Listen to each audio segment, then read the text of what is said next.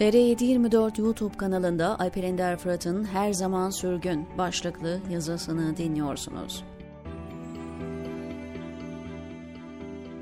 Sezen Aksu ne diyordu şarkıda? Bir yabancı selamınla hüzünlere daldım. Kendi ellerimle ben beni kederlere saldım. Nuh Mete Yüksel'in ölümü de beni işte böyle hüzünlere saldı. Yani bugün kimimiz hapiste, kimimiz gaybubette, kimimiz sürgünde, kimimiz takip altındayız ya da nefret söylemine maruz kalıyoruz ya, sanki başımıza ilk defa böyle bir şey geldi gibi düşünüyoruz. Oysa bugün yaşadıklarımız yıllardır süregelen bir kinin, nefretin devamından ibaretti. Ölümüyle aklımıza gelen Nuh Mete Yüksel ismi, bizim hayat boyu nasıl nefret söylemi, taciz ve töhmet altında bırakıldığımızı hatırlattı. Şimdi hepsini unuttuk ama geçmişte Türk gazetelerinin belirli periyotlarla irtica kampanyaları olurdu. 80'li 90'lı yıllarda bir düğmeye basılmış gibi bir anda ülkeyi irtica ele geçirir, toplum her an karanlığa gark olacak gibi olurdu.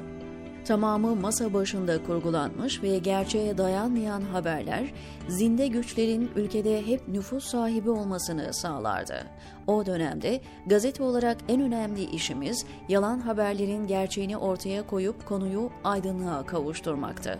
Onlar ısrarla kurgusal olarak yalan ve iftira dolu yazılarla hizmet hareketini gizli gizli silahlanan örgüt gibi göstermeye çalışıyorlardı.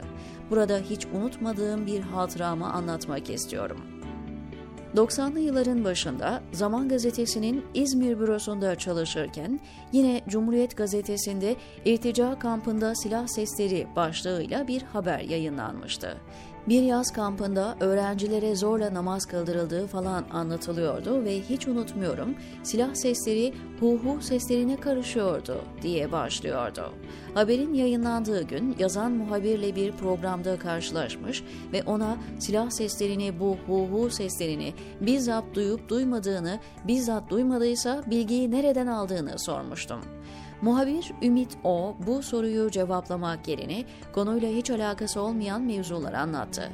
Kendisinin inançlara nasıl saygılı olduğunu, herkesin istediği şeye inanabileceğini, herkese ne kadar saygılı olduğunu ama tanıdığı bir başörtülünün farklı zamanlarda farklı davrandığını, böyle yapmasının ne kadar yanlış olduğunu falan anlattı. Ben soruyu tekrar ettim. Silah sesi duydun mu? Duymadığın ya da ispat edemediğin bir şeyi yazmanın ne kadar etik olduğunu sordum. Yine verdiği cevapların konuyla hiç ilgisi yoktu. Onunla yaşadığımız diyaloğu gazetede olduğu gibi yazıp yayınladım. 30 yıl önceki olayı böyle uzun yazmamın nedeni bazı çevrelerin bizi hep eli silahlı bir örgüt olarak görmek ve göstermek arzusunun yeni bir şey olmadığını anlatmak içindi. Yıllarca yaptıkları haberlerde silah ve cemaati hep aynı cümle içinde kullandılar. 80'li 90'lı yıllardaki haberlerde elimizde hep satır, bıçak, silah vardı ve bunları kıtır kıtır kesecektik. Hele 28 Şubat ve sonrasındaki kampanyaları nasıl unutabiliriz? 17 Ağustos 1999 depreminden tam 2 ay önce 17 Haziran'da Ali Kırca'nın düğmeye basmasıyla başlatılan kampanya ve sonrasında yaşadıklarımız neredeyse bugünün aynısıydı.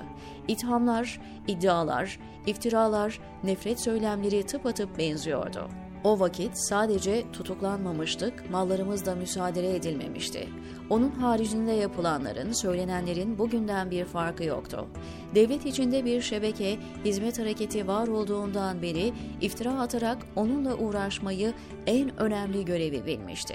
Cemaatle silahı, şiddeti yan yana getirebilmek için yıllarca yapmadıkları plan, atmadıkları iftira kalmadı. 17 Haziran 1999 tarihinde yine cemaate özel kampanya başlatmış ve nihayetinde Nuh Mete Yüksel'le ete kemiğe bürüyüp DGM'de dava açmışlardı. Yıllarca iftira için kullanılan medya organları bu kez Nuh Mete'nin akla ziyan iddialarını dillendiriyordu. Sabah, Cumhuriyet, Posta, Hürriyet, ATV gibi medya organları bugün olduğu gibi iftiranın merkeziydi. Devlet içinde 10 yıllardır fasılasız, cemaatle uğraşan bir şebeke var ve yıllarca başaramadığı şeyi din tüccarı hırsız bir güruhla ittifak edince kendince başardı. İttifak sayesinde hayal edip de uygulamaya cesaret edemedikleri ne kadar zulüm varsa hepsini uygulama fırsatı buldular. Bu şebekeye AKP koçbaşılık etse de muhalefet içinde de ciddi yapılanmaları var. Bugün muhalif gibi görünen isimlerin AKP'den bile daha çok 15 Temmuz tiyatrosuna sarılmalarının sebebi arayıp bulamadıkları gerekçelere ulaşmış olmalarıdır. Yukarıda Cumhuriyet Gazetesi örneğinde anlattığım gibi yıllarca yazıp da kimseyi inandıramadıkları iftiraları İslamcı görünen hırsızlar eliyle kitlesel lince dönüştürdüler. 90'lı, 2000'li yılların müfterilerinin o yüzden AKP gemisinin batmasından ödleri kopuyor. Onlar AKP batınca bugüne kadar söyledikleri bütün iftiralarında batıp zirü zeber olacağının gayet farkındalar. Muhalefetteki yapılanmaları ve varlıkları onların AKP'den sonra bu iftiraları devam ettirebilmelerini mümkün kılmadığı kanaatindeyim, diyor Alper Ender Fırat TR724'deki köşesinde.